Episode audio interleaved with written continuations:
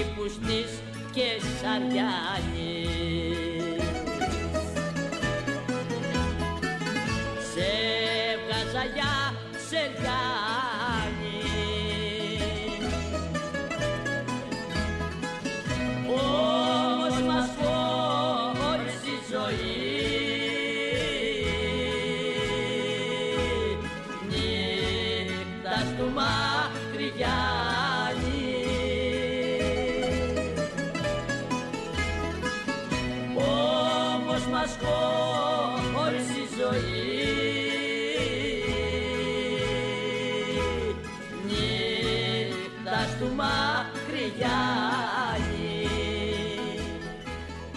Η ματωμένη Πρωτομαγιά του 1944 στην Κεσαριανή. Δευτέρα 1η Μαΐου όπως και σήμερα. Και ξεκινάμε αυτό το δεύτερο μέρος με την Κεσαριανή που ερμηνεύει η Σωτηρία Μπέλου. Κυρίες και κύριοι, στην οργάνωση παραγωγής είναι ο Τάκης Μπάλτας. Στην τελική ρύθμιση του ήχου ο Χρήστος Γιαννόπουλος. Και στα μικρόφωνα της Έρα Σπορ ο Λεωνίδας Κασάπης και ο Θωμάς Σίδερης.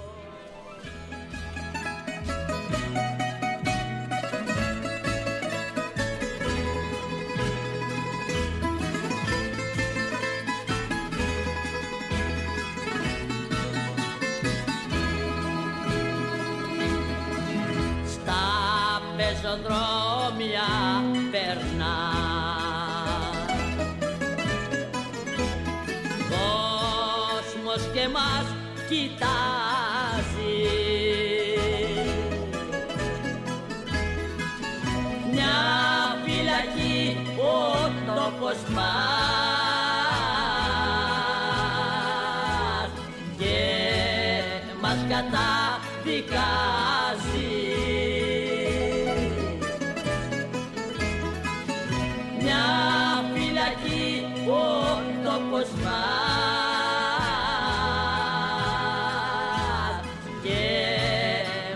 καταδικάζει.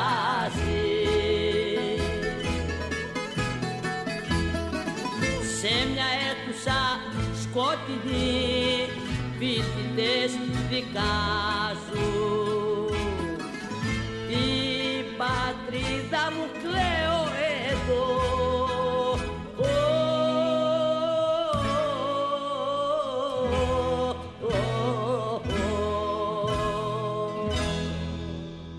Και από την Κεσαριανή πίσω στο Χαϊδάρι. Αυτοί που επέζησαν. Ο γιατρός Αντώνης Φλούτζης. Και ακούμε και από το αρχείο της ΕΡΤ τη μαρτυρία της αραβωνιαστικιάς του Ναπολέοντας Σουκατζίδη της Χαράς Λιουδάκη. Η ταινία του Παντελή Βούλγαρη, το τελευταίο σημείωμα, εστιάζει στο πρόσωπο του Ναπολέοντα Σουκατζίδη. Ακούμε τα ηχητικά τεκμήρια.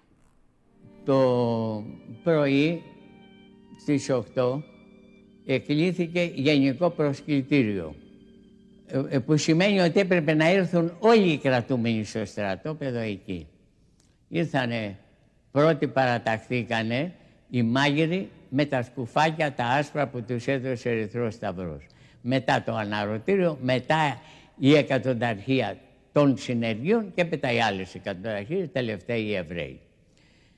Ε, ο Βαρθολομαίος ο Αντώνης που ήταν στρατοπεδάρχης πήρε αναφορά από τους εκατόνταρχους, έδωσε το νούμερο των παρόντων στο Γενικό Διερμηνέα τον Απολέοντα Σοκατζίδη, ο οποίος όταν ήρθε ο διοικητής έδωσε αναφορά πώς είναι οι παρόντες. Τότε ο διοικητής πήρε από τον υποδιοικητή τον κόκκινο φάκελο, έβγαλε από μέσα μια κατάσταση και άρχισε να διαβάζει ονόματα.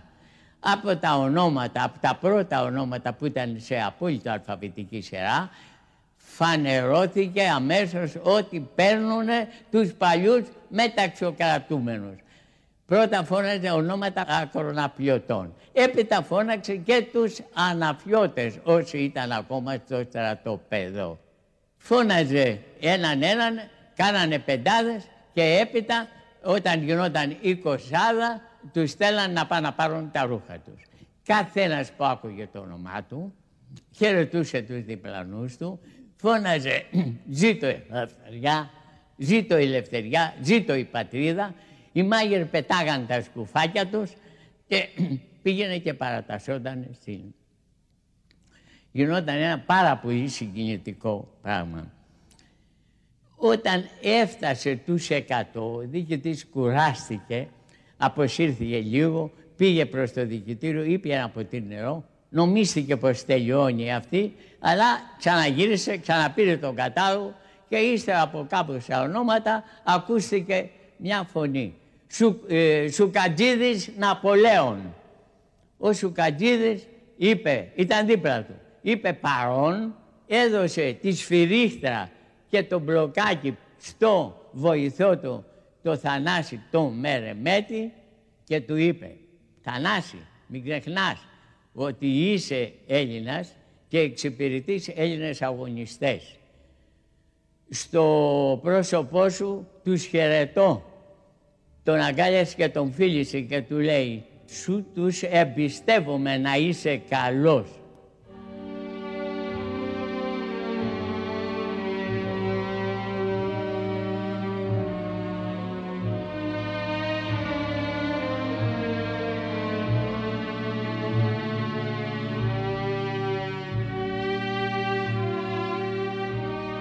Πολλές φορές μπορούσε ο Ναπολέον να δραπετεύσει.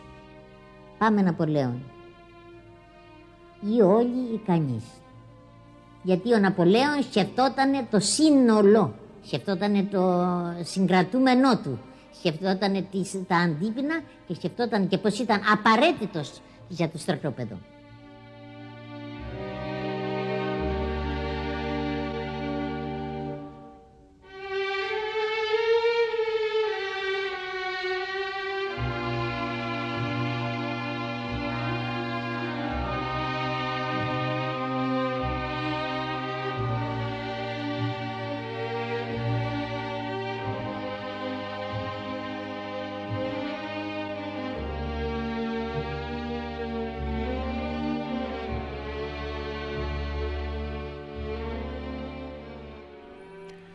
Γράμματα μελοθανάτων.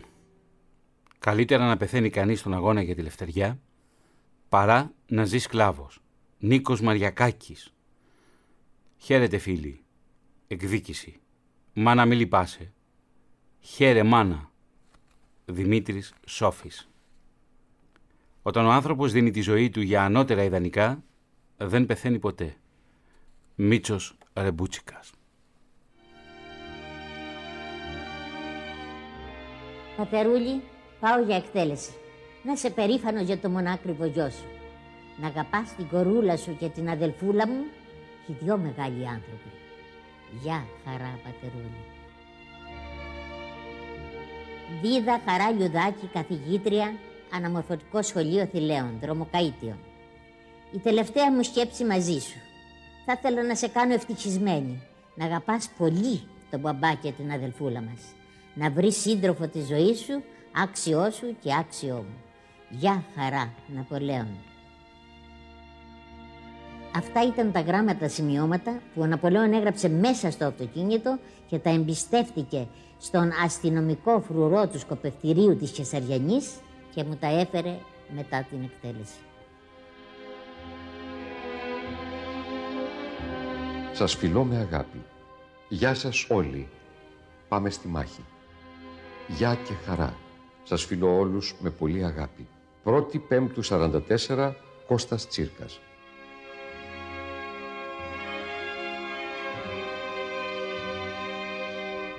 Αγαπημένοι μου, ο θάνατός μου δεν θα πρέπει να σας λυπήσει, αλλά να σας ατσαλώσει πιο πολύ για την πάλη που διεξάγεται. Σφίξτε τις καρδιές σας και βγείτε παλικάρια από τη νέα αυτή δοκιμασία. Έτσι θα μας τιμήσετε καλύτερα. Όταν ο άνθρωπος δίνει τη ζωή του για ανώτερα ιδανικά, δεν πεθαίνει ποτέ. Με πολύ αγάπη σας φιλώ, Μίτσος. Καλύτερα να πεθαίνει κανείς τον αγώνα για τη λευτεριά, παρά να ζει σκλάβος. Νίκος Μαριακάκης, Γεωπόνος, 1η Πέμπτου 1944, Χαϊδάρη.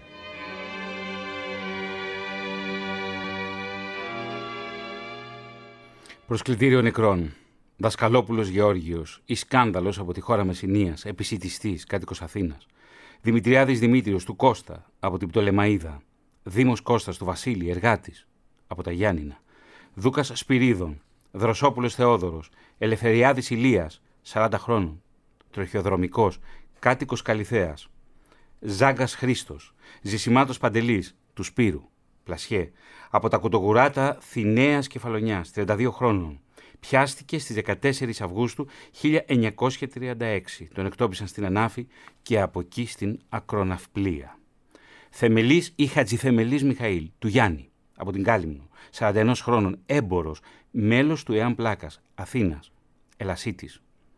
Θεολόγος Ιωάννης, Θεοφιλόπουλος Γιώργος, του Ιωάννη, λογιστής, γεννήθηκε στην Κεφαλονιά το 1912, κάτοικος Αθήνας. Καδίκας Ιωάννης, του Θεοδόρου, από την Πελοπόννησο. Κακαλιός Ηλίας, γεννήθηκε το 1913 στην Αγιά Σολέσβου. Στέλεχος του Κομμουνιστικού Κόμματος Ελλάδας, ράφτης, πρωτοστατής στη συγκρότηση της συνεργατικής Ραφτάδων Αγιάσου, Καλαϊτζίδης Νικόλαος ή Καλαϊτζής του Γιάννη, ναυτεργάτης, από τη Σάμο, Καλαφατάκης Θρασίβουλος του Γρηγόρη, αγρότης, γεννήθηκε το 1904 στον Πλατανιά Χανίων, στέλεχος του Κομμουνιστικού Κόμματος Ελλάδας. Καλόφας Απόστολος, από την Προσοτσάνη Δράμας, 26 χρόνων, νεολαίος, στέλεχος του Κομμουνιστικού Κόμματος Ελλάδας. Καμαρινός Παναγιώτης, ράφτης, από τη Ριχιά Λακωνίας, κάτοικος Αθήνας, 40 χρόνων. Καμτσίκης Νικόλαος, του Αναστασίου, ιδιωτικός υπάλληλος από τη Θεσσαλονίκη. Καπέλα Στέφανος, τροχιοδρομικός, κάτοικος Αγίων Αναργύρων Αττικής, στέλεχος του Κομμουνιστικού Κόμματος. Καπλιτζόγλου Ευρυπίδης, εργάτης από την Καβάλα, νοσοκόμος στο στρατόπεδο Χαϊδαρίου. Καραβοκυρός Διαμαντής, γεννήθηκε το 1895 στους Παθαραίους Σάμου, εργάτης γης. Καραγιάννης Αυγέρης, του Δημητρίου, αγρότης, από τη Σαλμόνη Ηλίας. Καραθανάσης Ιωάννης, του Χριστόδουλου, αγρότης, από τον Παγόνδα Σάμου. Καρανικόλας Κώστας, Καραντώνης Ζαφύριος, του Ευθυμίου και της Ασπασίας, οικοδόμος, πρόσφυγας, γεννήθηκε το 1906 στη Λεδεστό Ανατολικής Θράκης, κάτοικος Δραπετσόνας. Καράσο Μωυσής, Εβραίος από τη Θεσσαλονίκη, έμπορος ή υποδηματεργάτης, στέλεχος του Κομμουνιστικού Κόμματος. Καρατζάς Παύλος, από το Μαρμάρι Ευβίας, γιος πολυμελούς αγροτικής οικογένειας. Κάρλος Γεώργιος, Κυπουρός Απόστολος του Πασχάλη, αγρότης, από το Σουφλί ή από τις Έρες. Κλαπατσέας Κωνσταντίνος του Παναγιώτη, φοιτητής νομικής, γεννήθηκε το 1910. Κοβάνης Γεώργιος, Κόκκινος Θεοφάνης, αγρότης από τη Θράκη, Κοντογιάννης Γεώργιος ή Τσουράπας από το παλιό Καστροσάμου, μέλος του Κομμουνιστικού Κόμματος. Κορνάρος ή Κορναράκος Παναγιώτης, του Γιώργου. Κοσμάς Δημήτριος, του Γιώργου και της Πανάγιος, δάσκαλος, από το Μιχαλίτσι Ιωαννίνων. Κοσμερίδης Αθανάσιος, οδοντοτεχνίτης από την Καλυθέα Αττικής, 38 χρόνων. Κοσμίδη Στράτος, από την Καλαμαριά ή ίσως από το Κιλκής. Κουβελιώτης Χρήστος, του Γιώργου. Γεννήθηκε το 1903 από τον Πίδασο Μεσσηνίας. Τελειόφυτος της Ανωτέρας Εμπορικής. Κουής Δημήτριος, από τα Κρέστενα, Ηλίας. Κουριώτης Δημήτριος, του Βασίλη, εργάτης, πρόσφυγας, γεννήθηκε στην Κίο της Μικράς Ασίας το 1914. Κουσέσης Γεώργιος ή Κουσέτης, Κουσίσης Σταμάτης Ισπύρος. Γεννήθηκε το 1918 στην Κάριστο. Κούτης Γεώργιος ή Κούσης, κάτοικος Νέας Ιωνίας. Κουτσοβός Ηλίας από την Πύλο, στέλεχος του Κομμουνιστικού Κόμματος Ελλάδας. Έλαβε μέρος στα σταφιδικά της Μεσσηνίας το 1935. Κρόκος Γεώργιος, δάσκαλος και μετά οικοδόμος από το Στελί Ικαρίας, 39 χρόνων. Κυρανούδης Αθανάσιος, αγρότης από το Σουφλί, Κυριακούδης Δημήτριος, αγρότης, από το Σιτοχώρι Σερών, 35 χρόνων. Κυριαζής Εμμανουήλ, τσαγκάρης, από τη Δράμα. Κρατούμενος στη Λάρισα το 1943, στη συνέχεια μεταφέρθηκε στο Χαϊδάρι. Κωνσταντινίδης Αλέκος, υδραυλικός, πρόσφυγας, γεννημένος στο Βατούμ της Ρωσίας το 1900. Κωνσταντινίδης Δημήτριος, τροχιοδρομικός, από τη Θεσσαλονίκη. Κωνσταντινίδης Κώστας, Λαζαρίδης Ανέστης, Γεννήθηκε στην Κεσάρια της Μικράς Ασίας το 1912. Το 1924 ήρθε πρόσφυγα στην Ελλάδα και εγκαταστάθηκε στην Ελευσίνα. Λαμπρινίδης Εμμανουήλ, του Ευτύχιου, υπάλληλος της ηλεκτρικής εταιρείας από την Αθήνα, 33 χρόνων. Σε σημείωμα που έριξε από το καμιόνι που μεταφερόταν στον τόπο της εκτέλεσης, έγραψε «Αφήνω γεια σε όλους. Ζήτω το ΕΑΜ». Λιακίδης Θεόφιλος, εργάτης, από τη Δάφνη Καλαβρίτων, κάτοικος Αργυρούπολης. Λιμπερόπουλος Παύλος, εργάτης, από τα ταμπούρια του Πειραιά. Και εκατοστό, το εκατοστό όνομα είναι Μαγκάκης ή Μαγκανάς Κωνσταντίνος. Το εκατοστό πρώτο το άφησα γιατί θέλω να σας πω μια ιστορία για το εκατοστό πρώτο.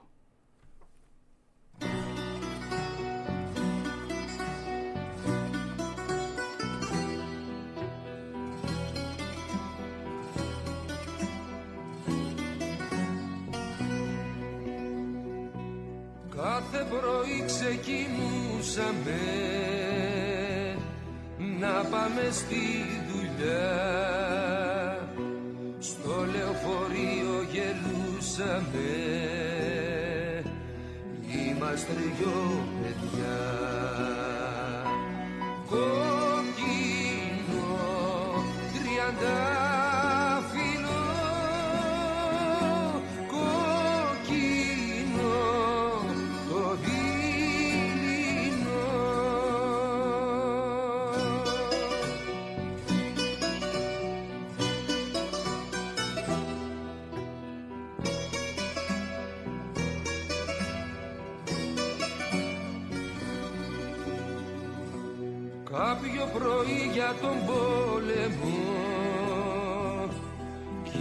κινήσαμε μαζί.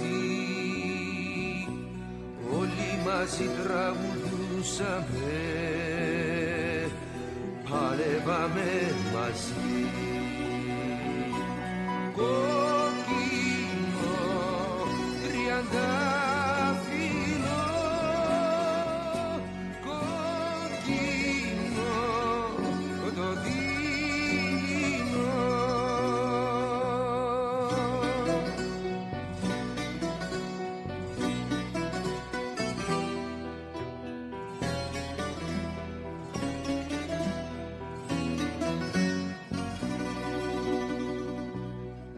μέσα στο μάι σκοτώθηκες. Το αίμα σου μαυρί έβαψε μαύρο τον ουρανό κόκκινο τον καιρό. Κόκκινο τριάντα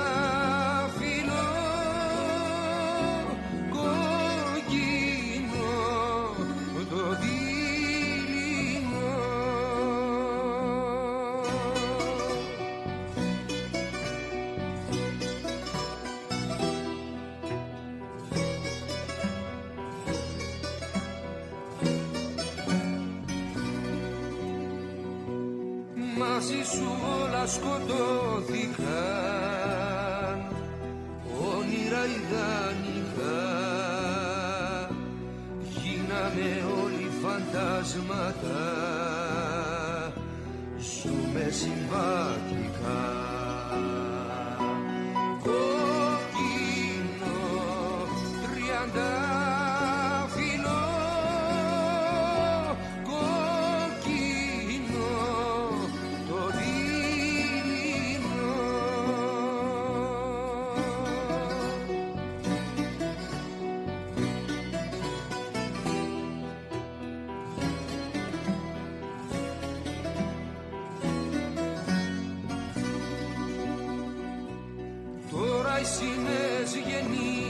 there.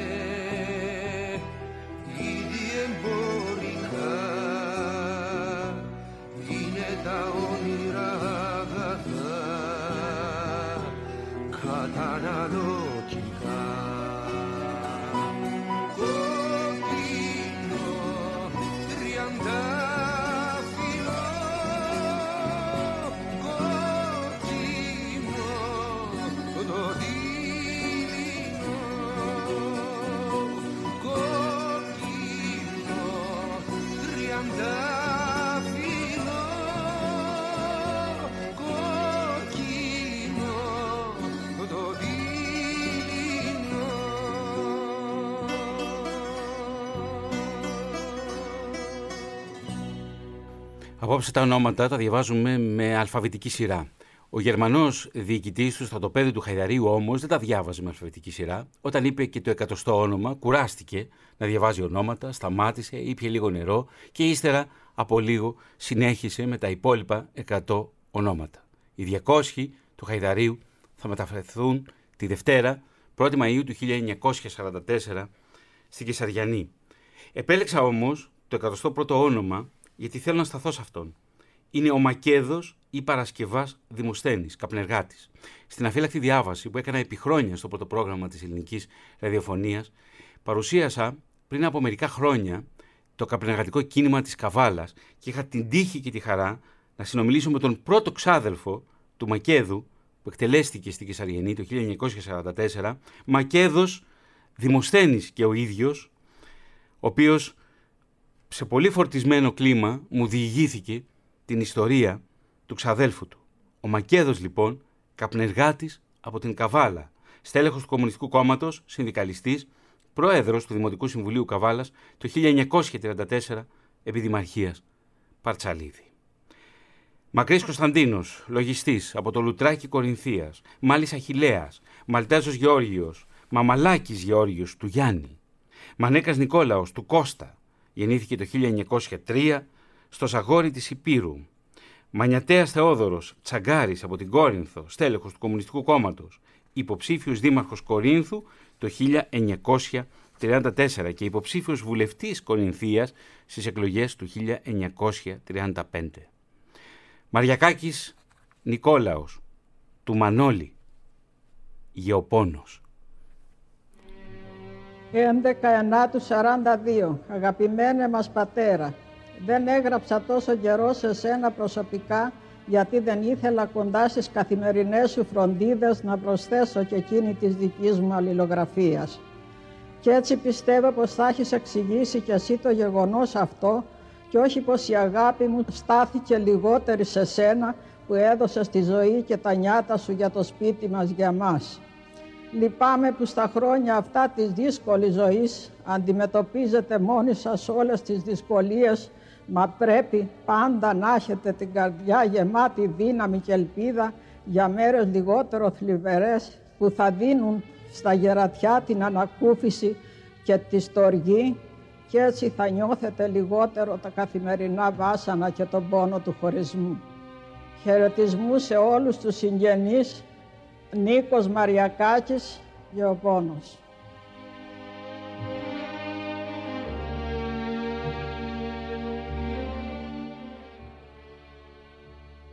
Ακροναυπλία, 21 πρώτου 41. Μητέρα, ύστερα από τόσο καιρό αναμονής πήρα τα γράμματα που μου στείλατε, θα ήθελα όμως όπως και άλλη φορά σας έγραφα να έχω συχνότερα νέα σας. Την επιταγή και τα δέματα τα έλαβα και σας ευχαριστώ για τις νίκες του στρατού μας που γράφετε είμαστε γεμάτοι χαρά και περηφάνεια λυπούμεθα όμως που δεν μας επιτρέπουν να είμεθα κι εμείς μαζί με τα αδέρφια μας στο μέτωπο για να χτυπήσουμε το φασίστα επιδρομέα. Με αγάπη, Νίκος.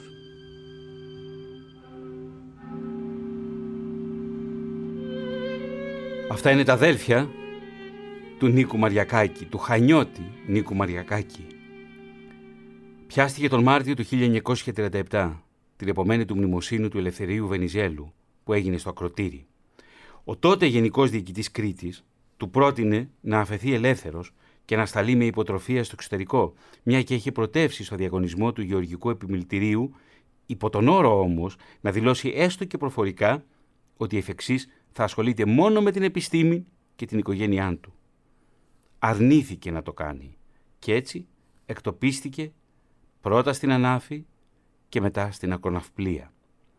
Κατά τη μεταφορά του από το Χαϊδάρι, εκείνη τη Δευτέρα της Πρωτομαγιάς του 1944, με το καμιόνι που τον πήγε στην Κεσαριανή, πέταξε ένα σημείωμα όπου έγραφε «Καλύτερα να πεθαίνει κανείς στον αγώνα για τη ελευθεριά παρά να ζει σκλάβος. 1η Μαΐου 1944, Νίκος Μαριακάκης, Γεωπόνος, Χανιά Κρήτης. Όποιος το βρει αυτό το σημείωμα, να μην το καταστρέψει. Μαρκούσης Αθανάσιος, Από τον Δάφνο Δωρίδας, κάτοικος Αθήνας. Μαυράκης Ιωάννης, του Ανδρέα. Μαυροκεφαλίδης Ιωάννης, ηλεκτρολόγος, πρόσφυγας, γεννήθηκε το 1916 στην Νόη Πόντου, κάτοικος Θεσσαλονίκης. Μέκαλης Πάνος, Μελισσαρόπουλος Ιωάννης του Ηλία, Μερκούρης Δημήτριος, Μίτσης Ηρακλής του Παναγιώτη και της Ευανθίας, Αρτεργάτης, Μπογιατζής, από τα κάτω Ραβένια για Ιωαννίνων, 30 χρονών. Μόσχος Μίτσος, από το Αίγιο, 31 ή 26 χρονών, ανάπηρος πολέμου, στέλεχος του ΕΑΜ. Μπεραχιά Ανδρή ή Μπεραχιά, εργάτης, Εβραίος από τη Θεσσαλονίκη. Νεγρεπόντης Νίκος, του Ματθαίου Καπνεργάτης, πρόσφυγας, γεννήθηκε στη Σμύρνη κάτοικος Κάβα Άλλας, στέλεχος του Κουκουέ και του Συνδικάτου Καπνεργατών, δημοτικός σύμβουλος Καβάλας το 34, Νικολαίδης Δημήτριος. Του Παναγιώτη από τη Θεσσαλονίκη, στέλεχος του Κουκουέ 31 χρονών, εξόριστος του 35 στον Αϊστράτη. Νικολόπουλος Ιωάννης, του Αλέξανδρου από την Κοκκινιά Πειραιά, εξόριστο το 1935 στον Αϊστράτη στο υπόμνημα των εξορίστων υπογράφει ως μηχανουργός. Νάτσιος ή Κατσαρός Σωτήριος, αγρότης από τον Τύρνα Βολάρισας. Ντορέας Γεώργιος, Οικονόμου Βασίλειος, Τσαγκάρης από το Μεσοβούνι Ζαγορίου Υπήρου. Ουραήλογλου Βασίλειος, Τσαγκάρης από τον Πειραιά στέλεχος του Κουκουέ. Ορφανός Ηλίας, Πανέτης Χρήστος, μνημονεύεται ως αγωνιστής από την Πεντέλη. Πανταζής Δημήτριος, σύμφωνα με τις περισσότερες πηγές, Κουβάς, Φλούτζης, Κουκουέ, ήταν αρτεργάτης τέλεχος του Κουκουέ, κάτοικος Χεσαριανής και ακροναυπλιώτης, Παπαβασιλείου Βασίλειος. Ράφτης από το Βελβεντό Κοζάνης, Παπαγιάννης Ιωάννης ή Παπαϊωάννου, εργάτης από την Ξάνθη 32 χρονών. Σημείωση, αλλού αναφέρεται ως εκτελεσμένος στο Κούρνοβο. Παπαδήμας Βασίλειος του Νίκου, γεννήθηκε στην Πύλο το 1909. Παπαδημητρίου Δημήτριος. Παπαδόπουλος Δημήτριος, Παπαδόπουλος Ευάγγελος, Παπαδόπουλος Κωνσταντίνος του Ιωάννη, από το Καστόρι Σπάρτης, κρατούμενος στη Λάρισα το 1943. Παπαδόπουλος Μανούσης ή Μανασής, Κουρέας, από την Καβάλα. Παπαδόπουλος Μύρων, του Ευσταθίου, πρόσφυγας, από την Αργυρούπολη Πόντου.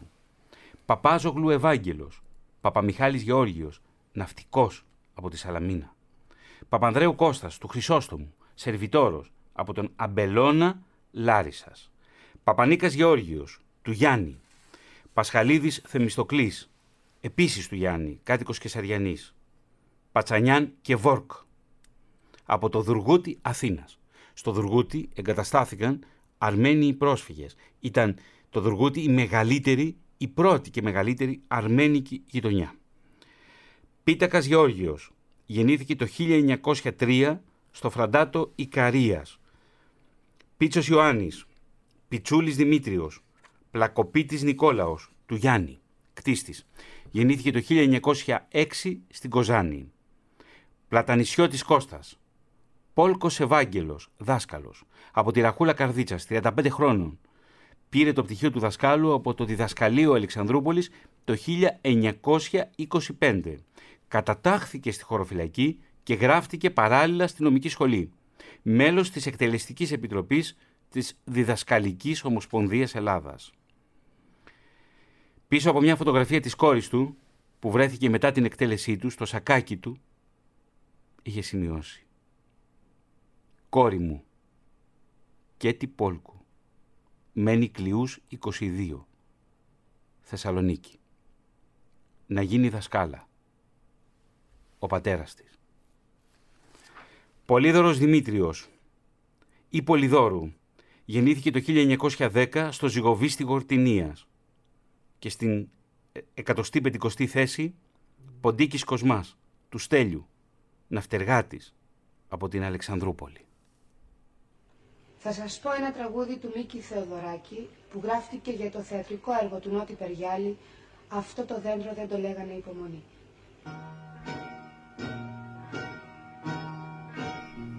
Η Χαρούλα Αλεξίου από το πολύτιμο αρχείο της ΕΡΤ.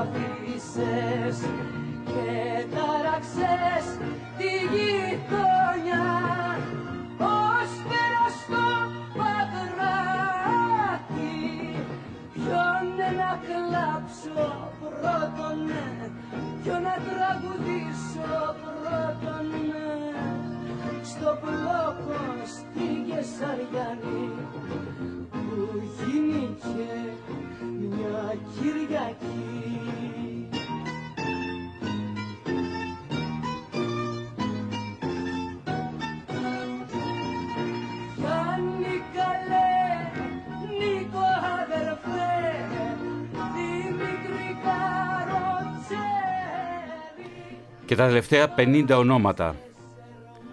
Πότης Αλέκος, Ρεμπούτσικας Δημήτριος ή Μίτσος, δικηγόρος. Γεννήθηκε το 1905 από την Αχαγιά Αχαΐας. Κάτοικος Αθήνας, στέλεχος του Κομμουνιστικού Κόμματος. Το τελευταίο του σημείωμα. Αγαπημένοι μου, ο θάνατός μου δεν θα πρέπει να σας λυπήσει, αλλά να σας ατσαλώσει πιο πολύ για την πάλη που διεξάγεται. Σφίξετε τις καρδιές σας και βγείτε παλικάρια από τη νέα αυτή δοκιμασία. Έτσι θα μας τιμήσετε καλύτερα. Όταν ο άνθρωπος δίνει τη ζωή του για ανώτερα ιδανικά, δεν πεθαίνει ποτέ.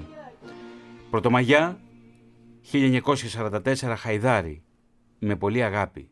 Σας φιλώ. Μίτσος. Ρίζος Ηλίας του Δημητρίου. Από το Ροβολιάρι Φθιώτιδας, 41 χρόνων. Ρογανάς Γεώργιος. Ο Ρογανάς Ιωάννης. Γιος του προηγούμενου, του Γιώργου δηλαδή. Ρουσόπουλος Γεώργιος ή Κώστας. Αρτεργάτης. Γεννημένος στο Ροδολίβος Σερών το 1901. Σαββόπουλος Σάβας του Κώστα. Εργάτης, μεταλλουργός, πρόσφυγας. Καταγόταν από την Καλλικράτεια Ανατολικής Θράκης.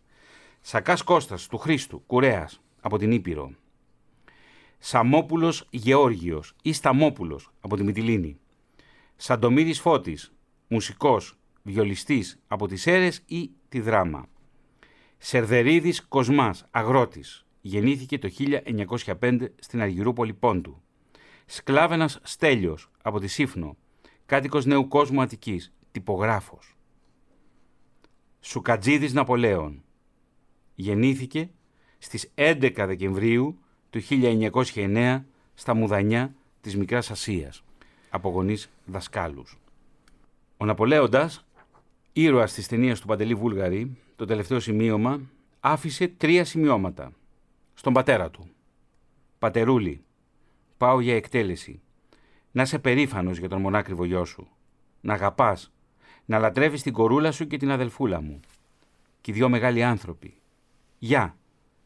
Γεια πατερούλη. Ναπολέον. Στη χαρούλα. Την αραβωνιαστικιά του. Η τελευταία μου σκέψη μαζί σου. Θα ήθελα να σε κάνω ευτυχισμένη. Να αγαπάς πολύ τον μπαμπά και την αδελφούλα μου. Να βγεις σύντροφος στη ζωή σου, άξιό μου και άξιό σου. Για χαρά. Πρωτομαγιά του 44. Ναπολέον. Ιστερόγραφο. Κάτι ενθύμια θα σου δώσει ο Ζήσης. Στην αδελφή του. Αδελφούλα, πάω για εκτέλεση. Σε λάτρευα πολύ, όπως λάτρευα και το γυναικούλι μου. Δεν μπόρεσα να σας κάνω ευτυχισμένους. Λίγη αγάπη στον μπαμπά όσο να ζει. Γεια σου. Γεια σου λατρευτή μου αδελφούλα. Σόφης Δημήτριος, επονίτης, από την Πεντέλη, μαθητής. Τελευταίο σημείωμα. Χαίρετε φίλοι, εκδίκηση. Μάνα μη λυπάσαι, χαίρε μάνα. Δημήτρης Σόφης. Σόφης Χρήστος, επονίτης, πιθανός αδελφός του προηγούμενου. Σούλης Χρήστος, γεννήθηκε το 1912 στην Τσερκοβίτσα της Βορείου Υπήρου. Σπυρίδης Γεώργιος, εργάτης στα τρένα. Στάθης Ιωάννης του Κώστα, αγρότης ή δάσκαλος από τα Σέρβια Κοζάνης, 32 χρόνων. Σταμούλης Βασίλειος, του Αναστάσιου. Σταύρου Σπύρος, στρατής Αλμπέρτος. Συνοδεινός Απόστολος, ξυλουργός, πρόσφυγας. Γεννήθηκε στην Πάνορμο της Μικράς Ασίας το 1908, κάτοικος Ερών. Ταλέπορος Ηλίας, αγρότης. Ταμπάνος Βασίλειος. Τζανετής Χρήστος. Τζίμος Ανδρέας. Τζοάνος Περικλής, τσαγκάρης από την Καβάλα. Τζορτζάτος Κώστας, οικοδόμος ή ξυλουργός. Τούμπας Θανάσης, σπουδαστής του Πολυτεχνείου. Τούρπας Παναγιώτης, από το Σουφλί. Υπάλληλος του ΟΣΕ και ύστερα δάσκαλος. Τσαλίκης Τάσος, δάσκαλος. Γεννήθηκε το 1911 στην Αργαλαστή Μαγνησίας. Τσερμέγκας Μιχάλης, εργάτης από το Μαυράτο Ικαρίας, 32 χρόνων. Τσίκας Αλέξανδρος. Τσίρκας Κώστας, του Γιώργου, δάσκαλος. Γεννήθηκε το 1906 στα πράματα Ιωαννίνων. Άφησε και αυτός τρία σημειώματα. Ένα πέταξε δεμένο σε μαντίλι, ένα βρέθηκε στο σακάκι του και ένα στην κουβέρτα του. Στο πρώτο, που πέταξε από το καμιόνι. Πρωτομαγιά, γεια σας όλοι, πάμε στη μάχη, Κώστας Τσίρκας. Στο δεύτερο, για τους συγγενείς του έγραφε. «Γεια και χαρά, σας φιλώ όλους με πολύ αγάπη, Κώστας Τσίρκας». Και στο τρίτο για τη γυναίκα του και το γιο του. «Κατίνα, Γεωργούλη, σας φιλώ με αγάπη». Τσολιάκος Ιωάννης, Υψηλάντης Κώστας, Φάβας Κώστας, αγρότης, Φερετόπουλος Νόντας ή Νικήτας, Φεφές Απόστολος, δικηγόρος από την Πάτρα, Φιλόπουλος Ανέστης, Φουντής Στέφανος του Νίκου, Φωκάσιο Ακίμ, 17 χρόνων, μαθητής, Χάλαρης Γεώργιος, από το, μπλεκ, από το μπλοκ 15 του στρατοπέδου Χαϊδαρίου. Από μόνος ήταν το, το μπλοκ 15. Γεννήθηκε το 1916 στην Αθήνα. Χαρίτος Χρήστος, καπνεργάτης από τον Πειραιά. Χατζηχρήστος Χρήστος, τσαγκάρης. Χατζόπουλος Φώτιος. Χατζόπουλος Νίκος. Χριστακόπουλος Δημήτριος ή Διομήδης του Διονυσίου από την Καλαμάτα. Χρυσάφης Νικόλαος από το Καρλόβαση Σάμου και το 200 όνομα Χιτήρης Κώστας του Σπύρου. Γεννήθηκε στην Κέρκυρα το 1906, δάσκαλος στην Ξάνθη, στέλεχος του Κομμουνιστικού Κόμματος και μέλος του Διοικητικού Συμβουλίου της Διδασκαλικής Ομοσπονδίας. Εργάστηκε στο διδασκαλικό βήμα. Αυτή ήταν οι 200 της Κεσαριανής. Δευτέρα, 1η Μαΐου 1944. Η Σαντίπινα για την δολοφονία του διοικητή της 41ης Μεραρχίας αντισυνταγματάρχου Κρέχ και των τριών Γερμανών στρατιωτών της συνοδείας του Ισμολάους Λακωνίας την 27η Απριλίου 1944 η γερμανική διοίκησης απεφάσισε να προβεί στην εκτέλεση 200 Ελλήνων κρατουμένων εις στρατόπεδων Χαϊδαρίου. Η οπαδική εκτέλεσης θα λάβει χώρα εις σκοπευτήριον και Σαριανής Σήμερον, Δευτέρα, 1η Μαΐου 1944. Μου μας είπαν οι μάγειροι ότι θα φύγουν όλοι, ότι είναι και ο Ναπολέοντας μέσα, γιατί όλοι τον ξέραμε τον Ναπολέοντα, και άλλωστε διάβαζε τα ρώματα ο Ναπολέοντας, τι ξέρει τα γερμανικά. Και εμείς ήμασταν μέσα από το παράθυρα, δεν είχαμε και πολλά παράθυρα, και όσοι βγαίναμε λίγο στο σειρματόρμο, κοιτάζαμε και είδαμε ότι ο Ναπολέοντας είχε μια, ένα διάλογο με τον Γερμανό, τον διοικητή, για να ζήσει.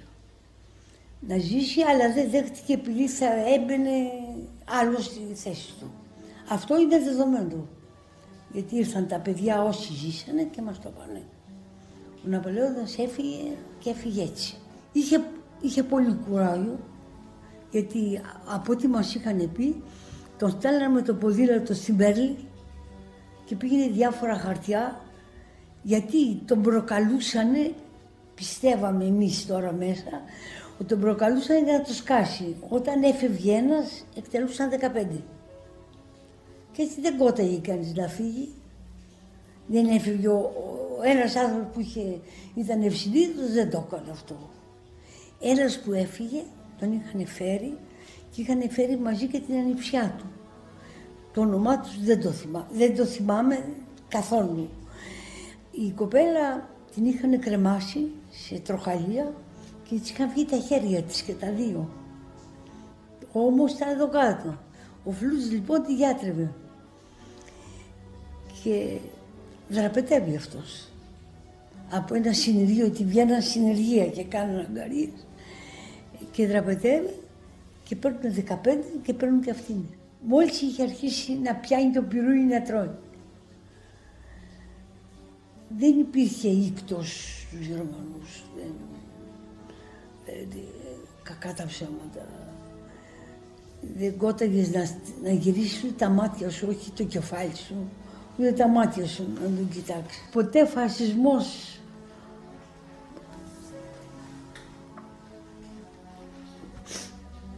Ποτέ βία. Ποτέ. Αυτό είναι, αυτό είναι το ισχυρό μήνυμα το χειρότερο. που δίνει η επιζήσασα Ελένη Σαββατιανού. Κατάφερε να επιβιώσει από το κολαστήριο του Χαϊδαρίου. Οι εκτελέσεις συνεχίστηκαν και μετά την Πρωτομαγιά του 1944 και θα ακούσετε σε λίγο πώς σώθηκε η Ελένη Σαββατιανού. Όμως εκείνη την ημέρα, εκείνη τη Δευτέρα του 1944, την Πρωτομαγιά του 1944, ο Δημήτρης Θεοφάνης Ηλόρης, αργότερα διεθνής Έλληνας ποδοσφαιριστής του Παναθηναϊκού τις δεκαετίες του 1950 και 1960 και ευχαριστώ τον Τάκη Μπάλτα για τις πληροφορίες που μου έδωσε ως πλαίσιο για το συγκεκριμένο άνθρωπο, ο Θεοφάνης τότε είναι παιδί και βλέπει τι συμβαίνει εκείνο το πρωινό στην Κεσαριανή και το πώς χύνεται το αίμα και γίνεται ποτάμι στους δρόμους της πόλης. Το χτύπησα με την Εθνική Γερμανία, του ρίξα μια κλωτσά. Του ρίξα μια κλωτσά, με κοίταξε αυτός στον μπακ για να τι μου είχε χτυπήσει ένας Γερμανός γιατί έδωσα κάτι, τέλος πάντων, άλλη ιστορία αυτή. Ε, και μου είπε και του λέω συγγνώμη, ήταν η πιο υπέσχητη πράξη που έκανα πάντως. Αλλά ξέρω εγώ, το θυμόμουν από την κατοχή. Μου έχουν μείνει. Δεν, δεν, μπορώ με αυτού τι ανθρώπους να έχω. Τους θεωρώ. Ε, τώρα ξεφεύγουμε βέβαια, αλλά μου έχουν βιώσει την κατοχή, την πείνα, όλα αυτά τα παιδικά χρόνια που έπρεπε να, να γελάμε, να μαθαίνουμε, να κάνουμε, είχαμε. Μπορεί να ήταν ο πατέρας του, μπορεί να ήταν ο, ο θείος του, δεν μπορεί να μην ήταν κάποιος αυτός.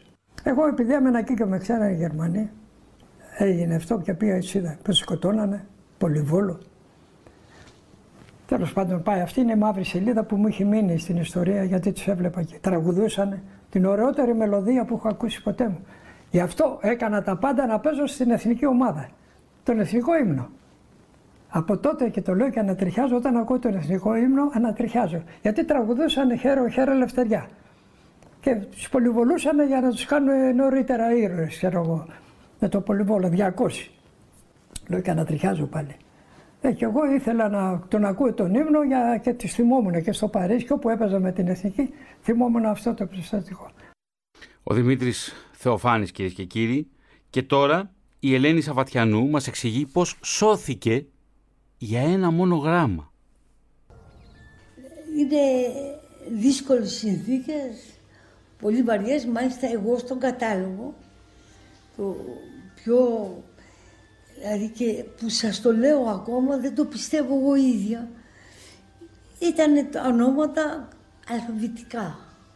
Με αυτό τον κατάλογο ήρθαν και πήραν τον πρώτο, η πρώτη δόση ήταν στις 7 ή στις 8 του, του Μάη μετά τους 200 την Πρωτομαγιά.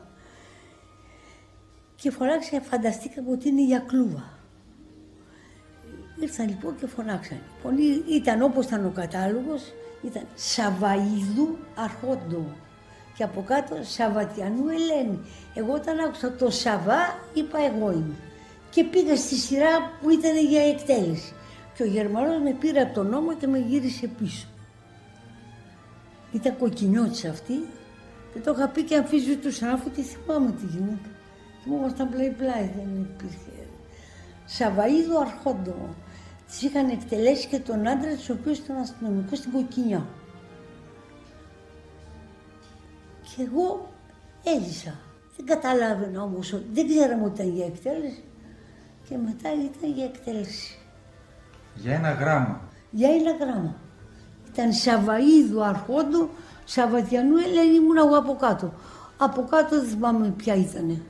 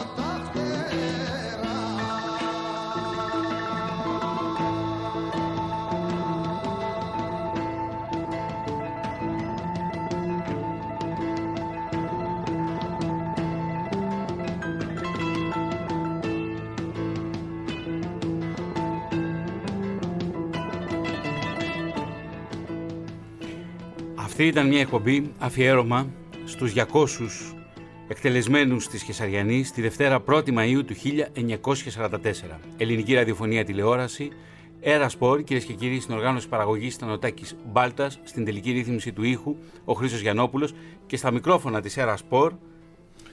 Λεωνίδας Κασάπης. Και Θωμάς Ιδερής. Κυρίες και κύριοι, σας ευχαριστούμε θέρμα για την ακρόαση. Σφυρίζω, σφυρίζω για να βγω μα δεν βγαίνω κι όλο δακρύζω που τόσο επιμένω